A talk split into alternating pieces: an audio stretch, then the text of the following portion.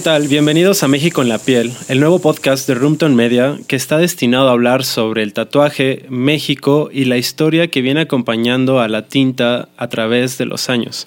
Para este primer episodio tenemos a un invitado muy especial que ya lleva tiempo tatuando, es aficionado del tatuaje y nos contará historias sobre su vida e historias sobre la historia del tatuaje. Él es Rodrigo Torres. ¿Cómo estás? Muy bien, gracias por invitarme, Ro. Aquí feliz de estar contigo. Rodrigo, ¿cuánto tiempo llevas em, en el tatuaje sin que hayas tatuado? ¿Tuviste alguna relación con el tatuaje antes de tatuar? Sí, claro, pues de hecho llegué al, a donde estoy ahorita trabajando eh, como cliente. Había buscado dónde tatuarme y llegué ahí por, por una amiga y me quedé. Eventualmente terminé mi carrera y como no me latía lo que quería hacer, que era psicólogo, pues busqué que me dieran ahí chance, ¿no? Pero me dijeron que no. Busqué un trabajo, regresé, me volvieron a decir que no, que buscaba otro trabajo.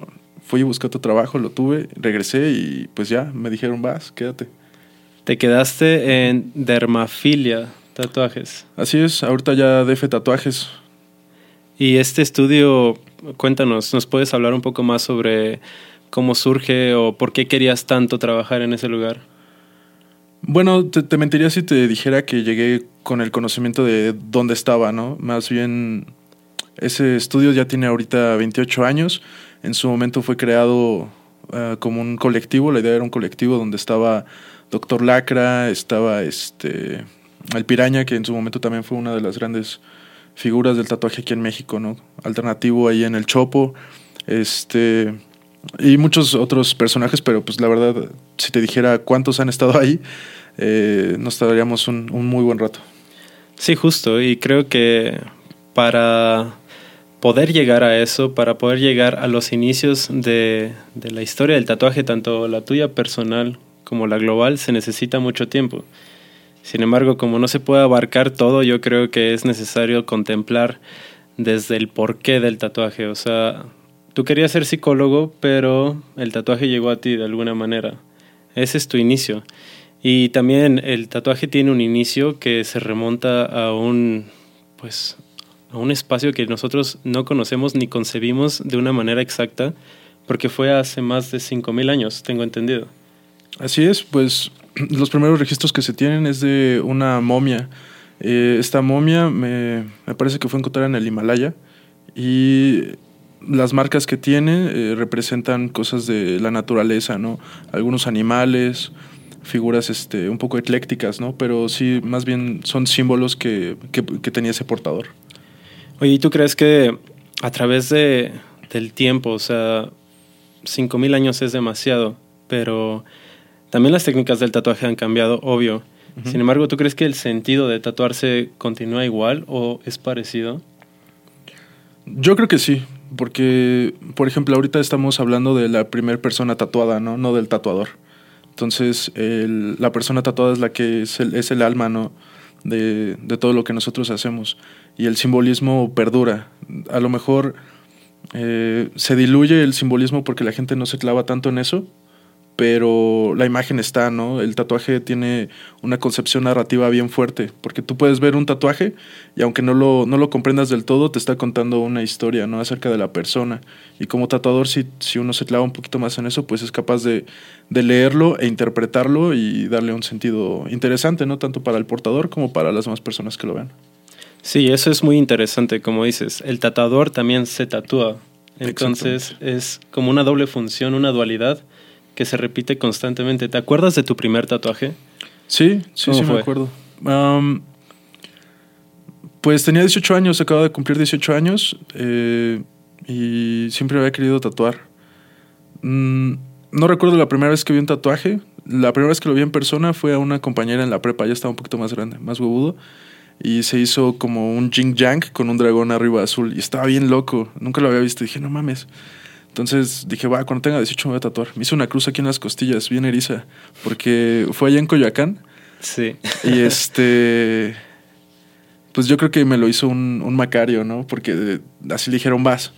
Y yo, pues como neófito, no, no sabía qué estaba pasando, ¿no? Estaba emocionado más bien. Dije, va, sí lo quiero. Mi abuelita me había dicho que llevara a Dios conmigo siempre, entonces pensé, si me lo cachan, pues no van a cagar tanto si es algo como católico, ¿no? Porque mi familia es así. Me lo hicieron, pero al día de hoy, o sea, ya me lo tapé, pero se ve como hasta como queloide. Entonces sí, yo creo que fue un Macario el que me hizo mi primer tatu. Oye, ¿y ese tatuaje te modificó en algo tu identidad, tu manera de pensar? ¿Fue el inicio de un nuevo Rodrigo? Pues la verdad, en ese momento no creo que, que haya sido como un cambio tan, tan grande. Pero bueno, al día de hoy, después de, ¿qué? Ocho años te puedo decir que es el sentido de mi vida, ¿no? Y de todas maneras, creo que también el tatuaje lo dice Ed Hardy, ¿no? En el Tattoo Time, que la persona tatuada nunca se va a ver igual al espejo. Entonces, pues sí cambia, cambia tu autopercepción, cambia tu autoimagen, ¿no? Es algo bastante, bastante fuerte. Sí, y te pregunto esto porque una vez que se tienen registros del primer tatuaje del que habíamos hablado, de esta momia, también se tienen otros registros en, en Oriente de tatuajes que llevaban criminales y a las personas se les estigmatizaba por tener tatuajes. Sin embargo, ¿tú qué enfoque tienes de eso como tatuador y como aficionado a los tatuajes? Mm, pues creo que igual el tatuaje cumple una función no solamente estética, ¿no? Eh, en Japón existen diferentes formas de llamarle al tatuaje. le llaman eh, como tal sumi, que es la tinta. También mon mon, este, hay como diferentes formas de llamarlo porque cada uno representa una forma en la que el tatuaje está en la persona, ¿no? Como bien dices, antes se tatuaban este, tanto los bomberos, que era como el, hombre más valeroso, ¿no? Estaba luchando contra fuego, entonces necesitabas algo que, que, te protegiera, era un traje completo, ¿no? Como a los criminales en la frente, ¿no? Así. Entonces siempre creo que ha cumplido una función interesante en la sociedad el, el tatuaje. O sea, a los criminales se les tatuaba la frente. Sí, se les tatuaba la frente, se les tatuaba también los brazos, lugares visibles. Por eso ahora también cuando llega un cliente, ¿no? Por ejemplo, y te dice como de, ah, quiero tatuarme la cara. Lo primero que tienes, bueno, al menos lo que nosotros hacemos, de manera lo más ético posible, es preguntarle si ya tiene más tatuajes, eh, tratar de hacer como una inspección sin ser demasiado este, apabullante, pues preguntarle, ¿no? Este, ¿A qué te dedicas? ¿No tienes problemas en tu trabajo? Porque es tu carta de presentación con el mundo, ¿no? En un momento, como bien dices, fue un castigo tenerlo en la cara y ahora se lo quieren hacer y que sea el primero, pues más bien darles esa, eh, pues no sé, como un poco de conciencia, ¿no? Tratar de guiarlos y decirle se podría ver mejor en tal lado y ya si después, a lo mejor ya ni te gusta, ¿no? Entonces ya si después se lo quieres tapar, pues que se puede hacer. Sí, podríamos decir que los primeros tatuajes era para segmentar grupos de personas dentro de la sociedad. Exactamente. Pero también eso existió en las tribus. O sea, las, las, tribus tenían marcas que les permitían saber a qué tribu pertenecían, ¿es cierto? Así es, te identificaban. Igual en, las islas de, del Mediterráneo y en otras islas ha existido marcas, ¿no? Eh, por ejemplo, en las islas polinesias eh, el hecho de que tú te tatuaras significaba un paso, ¿no? De la niñez a la adultez. Si no alcanzabas a aguantar el tatuaje porque se tenía que hacer en un día donde toda la familia se reunía, era una fiesta, una celebración de la vida. Tenías que aguantarlo. Si no lo aguantabas, pues no eras considerado hombre. O en este caso adulto, más bien. Y también este, contaba la historia personal, ¿no? Todo lo que son los tatuajes maori eh, representan, por ejemplo, eh, no sé, las olas, pues que tu familia viene del mar, ¿no? O algún tipo de planta en específico, dices, ah, es de tal isla. Entonces, si uno alcanza a leerlo, que te digo, es como muy clavado, pues puedes saber la historia personal de esa, de esa familia completa. Oye, yo creo que tatuadores como tú prefieren recordar esa parte de la historia. O la verdad es que para ustedes es tan significativo tatuarse por honor en la historia o, los, las personas que se tatuaban, como tú lo dices, en familia y como simbolismo de una madurez, es tan importante como los tatuajes que se le hacían a los criminales. ¿Separas esas dos partes de la historia o qué sucede hoy en la actualidad? ¿Cómo se, cómo se piensa eso actualmente? Mm, bueno, creo que es importante hacer una distinción entre un tatuador y una persona que hace tatuajes, ¿no? Porque un tatuador en forma, ¿no? Lo, que uno puede llamar un Juan Puente, un Chris Treviño, o sea, pues no hay otra cosa en tu vida que sea más que el tatuaje, ¿no? Una persona que hace tatuajes te puede hacer un tatuaje muy bonito, pero a lo mejor no le importa el tatuaje. Entonces, no es importante saber para hacer tatuajes, pero para ser tatuador yo creo que sí es, es bien, bien importante que uno conozca su historia y conozca a las personas y pues no sé, también como la memorabilia, ¿no? Que hay alrededor de eso es bien, bien interesante y aparte, bueno, bien, bien bonito. ¿Cuántos tatuajes tienes, Ro? ¿Quién sabe? ¿Quién sabe? ¿A los cuántos perdiste la cuenta? Pues no sé, creo que cuando me empecé a hacer mi manga derecha, Sí. ahí fue donde ya la unifiqué. Dije, es que no sé si cuente como uno grandote o qué onda, pero sí tengo varios. Tengo un Baby Shark, tengo unos Pokémones en las piernas, así, tengo un montón de cosas. ¿Como cuántos eh, crees que ya llegaste al litro de tinta en tu piel? Pues sí, yo creo que sí. A lo mejor sí, probablemente. Y retomando como esta, este doble enfoque de tatuajes por castigo y tatuajes por honor, o tatuajes que estigmatizan y tatuajes que enaltecen, ¿podrías tú segmentar tus tatuajes en esas dos vertientes o van hacia más eh, en torno al significado?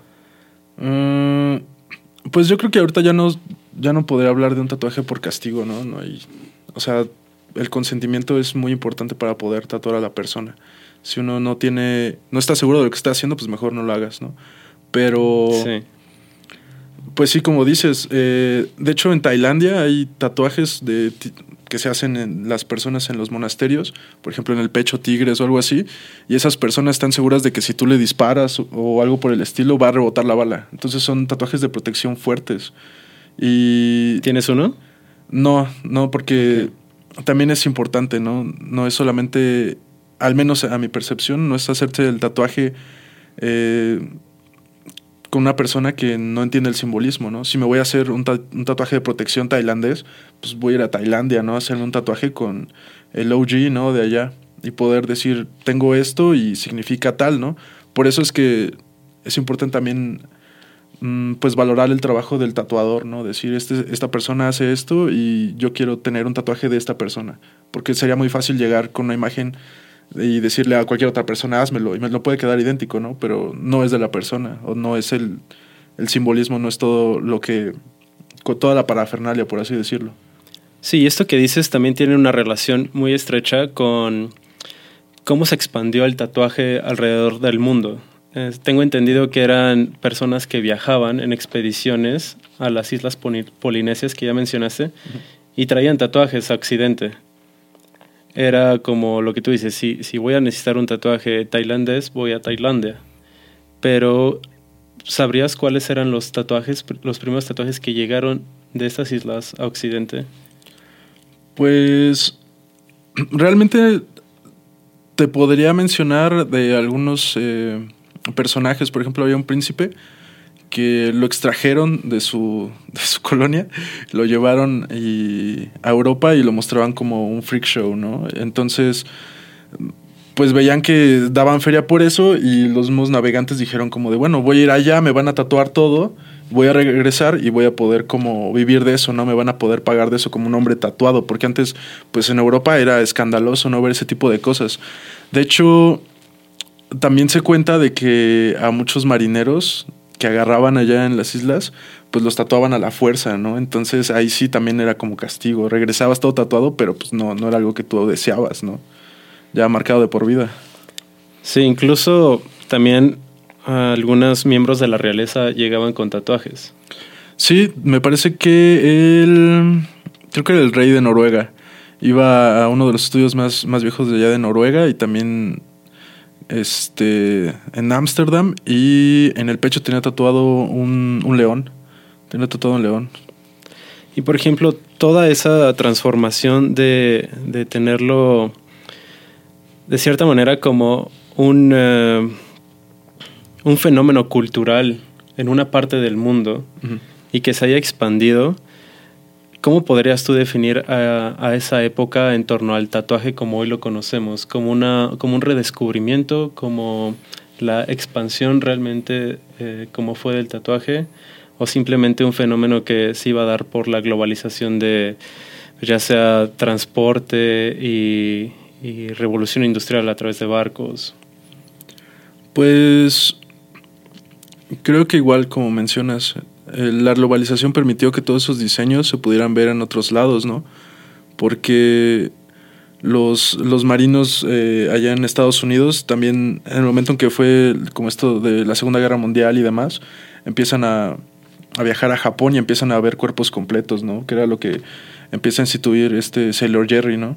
Empieza a tener como ese contacto con, con Oriente, después Ed Hardy mismo, y empiezan a traer todos esos diseños eh, pues a gran escala, un tratamiento de, de la imagen de Oriente occidentalizado y yo creo que ahí es donde se da ese boom, ¿no? Que ya es un poquito más tardío, pero yo creo que esa es, esa es la unión. Más bien la globalización es lo que ha permitido todo eso. Y los diseños de ese entonces, yo creo que fueron tan significativos que hasta la fecha continúan.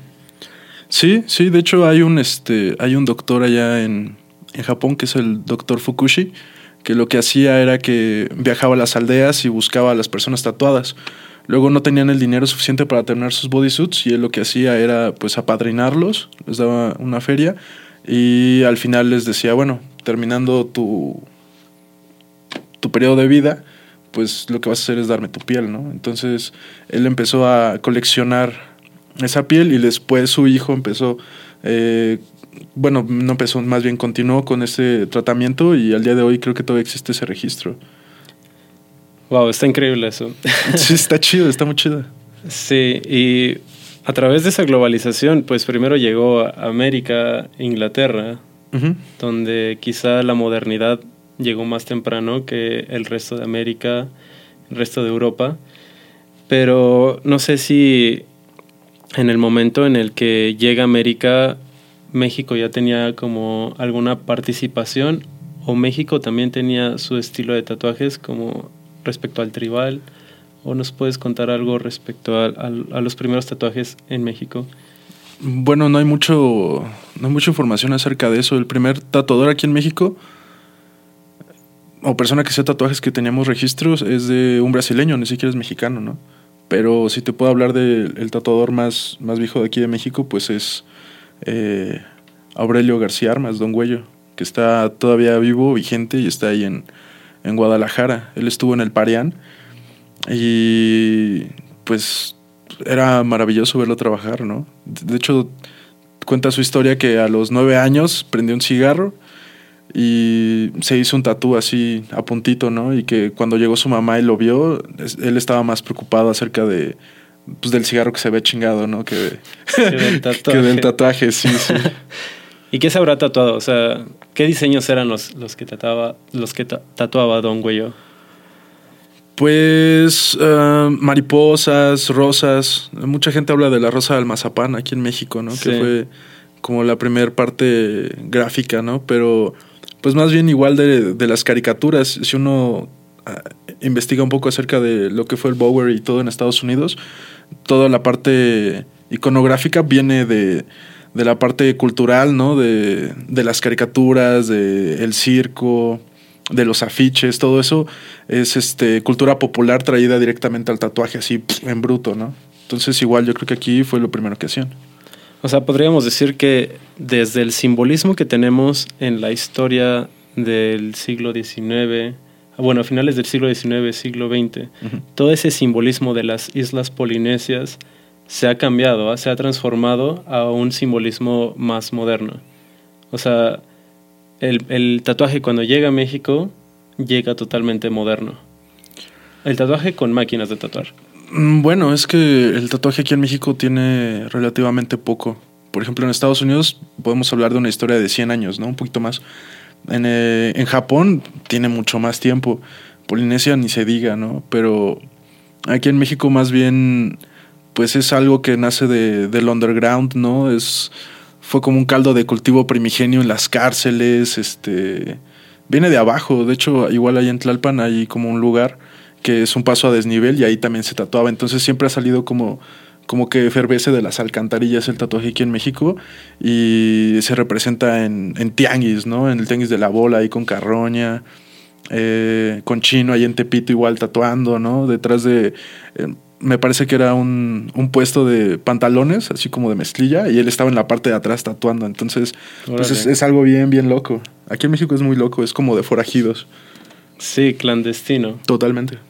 Veo en tus brazos que tienes tatuajes como flores, dragones, tienes un cocodrilo. Tengo un perro salchicha igual. Un perro salchicha, sí. está padre. Y en tu mano izquierda también tienes un dragón. Ese dragón me recuerda mucho como a, a los festivales, a los carnavales que se hacen en Oriente. Uh -huh. ¿Por, qué, eh, ¿Por qué decidir esos diseños como remontarte a la simbología de antes cuando tienes a la mano como ya tanto disponible? ¿Qué es lo que te gusta? Mm, bueno, es, es, una pregunta bastante interesante. Pero, ¿cuál dragón? ¿Este? Sí, el de la izquierda. Ah, por ejemplo, mira, este es un perro fo. Mm. Este es un. como un león imperial chino. Y cuenta la leyenda que este perro, como tal, este, pues tenía como mucha comezón. Entonces estaba como enfermo y lo que fue es que llegó a un, a un lugar donde había muchas peonias y se comió una peonia. Entonces, esta peonia lo que hizo fue curar al perro. Entonces, por eso es que mi mano izquierda tiene un perrofo y la mano derecha tiene una peonia. Entonces, si lo ves, pues tiene, está, está como, como que hace juego. Entonces, eso es lo interesante, el, el, hecho de poderte hacer un tatuaje y que tenga una historia más grande que, que tú, que, que, puedas relacionarte con ella y lo lleves y digas, mira, esto es así, así, asado, pues me parece también algo maravilloso, ¿no? El dragón, por ejemplo, este, el kirin que tengo acá también, ¿no? O sea, en el cuello. En el cuello, sí. Me parece que todas sus historias, todo lo que es el folclore, representa pues una parte primigenia en el ser humano, ¿no? Todos los mitologemas nos, nos conectan de alguna manera con, con el inconsciente colectivo que todos tenemos. Entonces eso es algo que a, a mí en lo personal pues me llena un chingo. Ya después te digo, me hago Pokémones y otras cosas, pero pues eso ya es como sí. a gusto propio y se puede interpretar como que sea, pero creo que el simbolismo fuerte y cargado está en esos en esas imágenes, ¿no? Que trascienden a todo el mundo.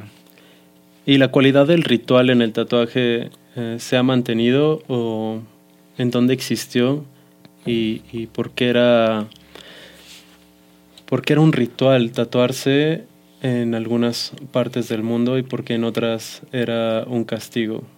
Porque tú lo crees, porque también no tienes como toda la razón, no tienes toda la verdad, pero en torno a tu experiencia como tatuador y como persona que se tatúa, ¿por qué crees que el ritual pueda ser separado de unos tatuajes y a otros puede entrar?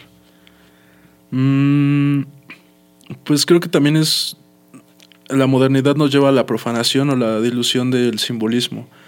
En Estados Unidos, eh, cuando estaba Tom DeVita y como toda esa banda, en el Gabacho había un vato que se llamaba Richard O'Tyler, que tenía un.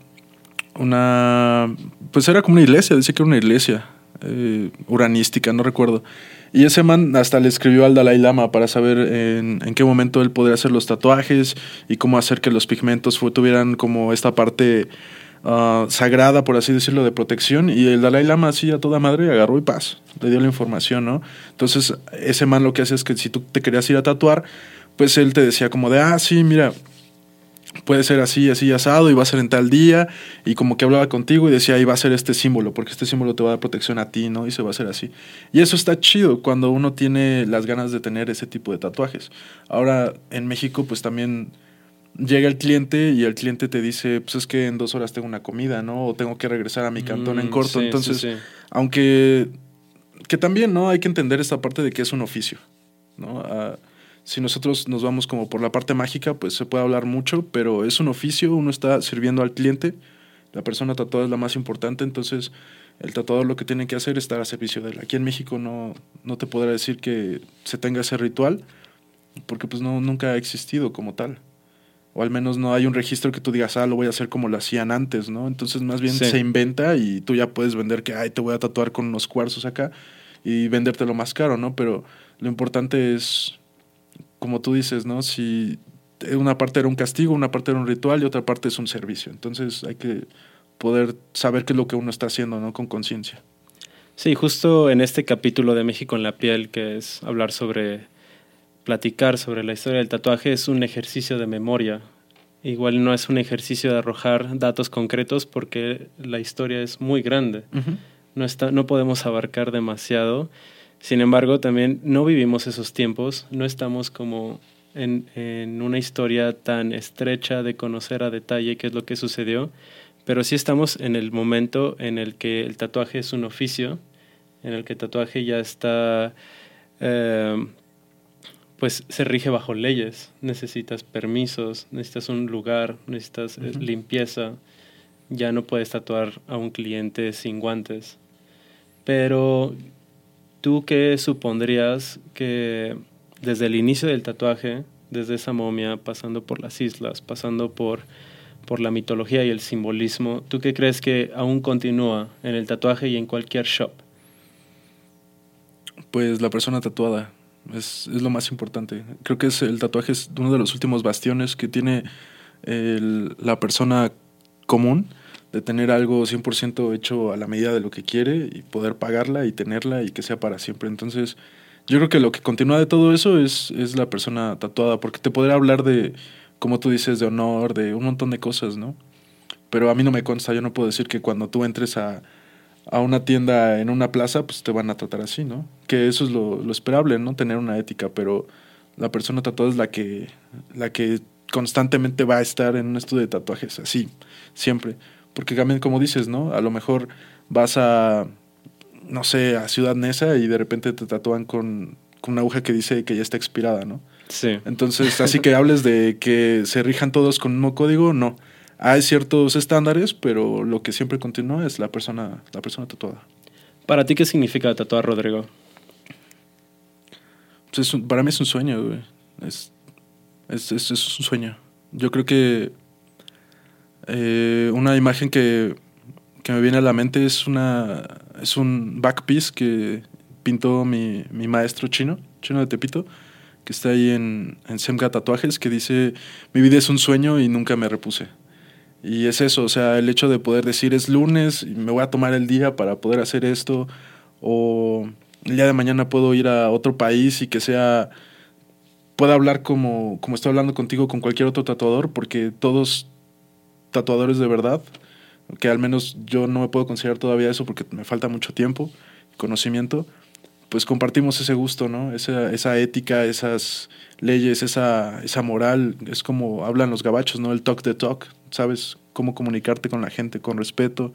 Entonces, para mí es un sueño, el, el tatuar para mí es un sueño. Y por ejemplo, una vez que se llega a una madurez, eh, tanto de la vida como del oficio del tatuaje, ¿Qué es el tesoro que guardarías al llegar a esa madurez?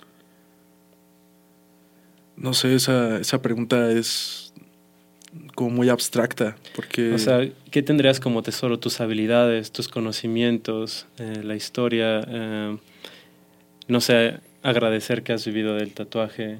¿Qué, qué, qué sería lo más importante? Eh, supongamos que te conviertes ya en un tatuador o, o, tú qué crees que es lo más preciado para un tatuador de, de verdad?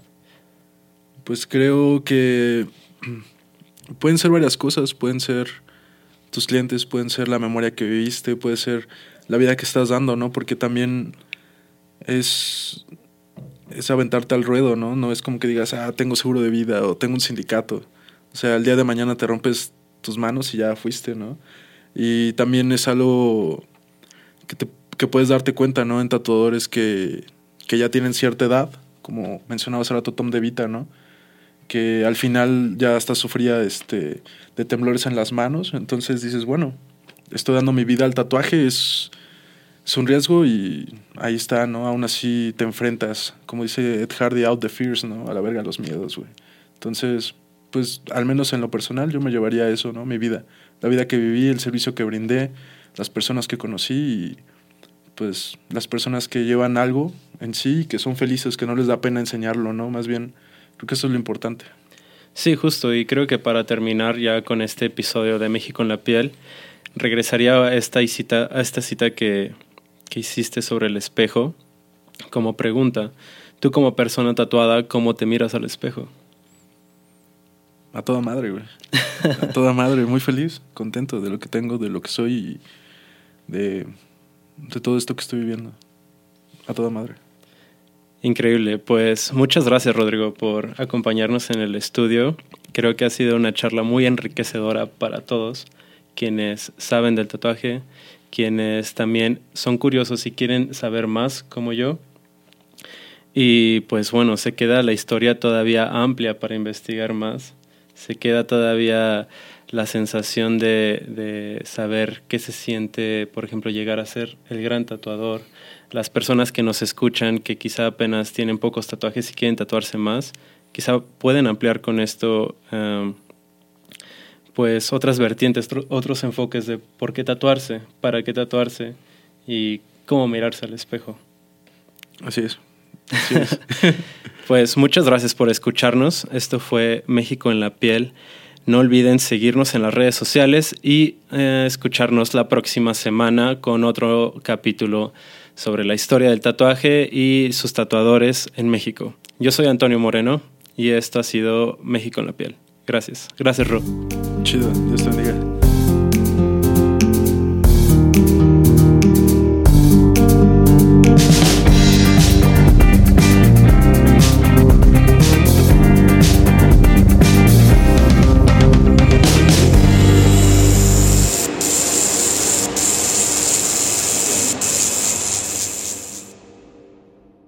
Roomtone. Eres lo que escuchas.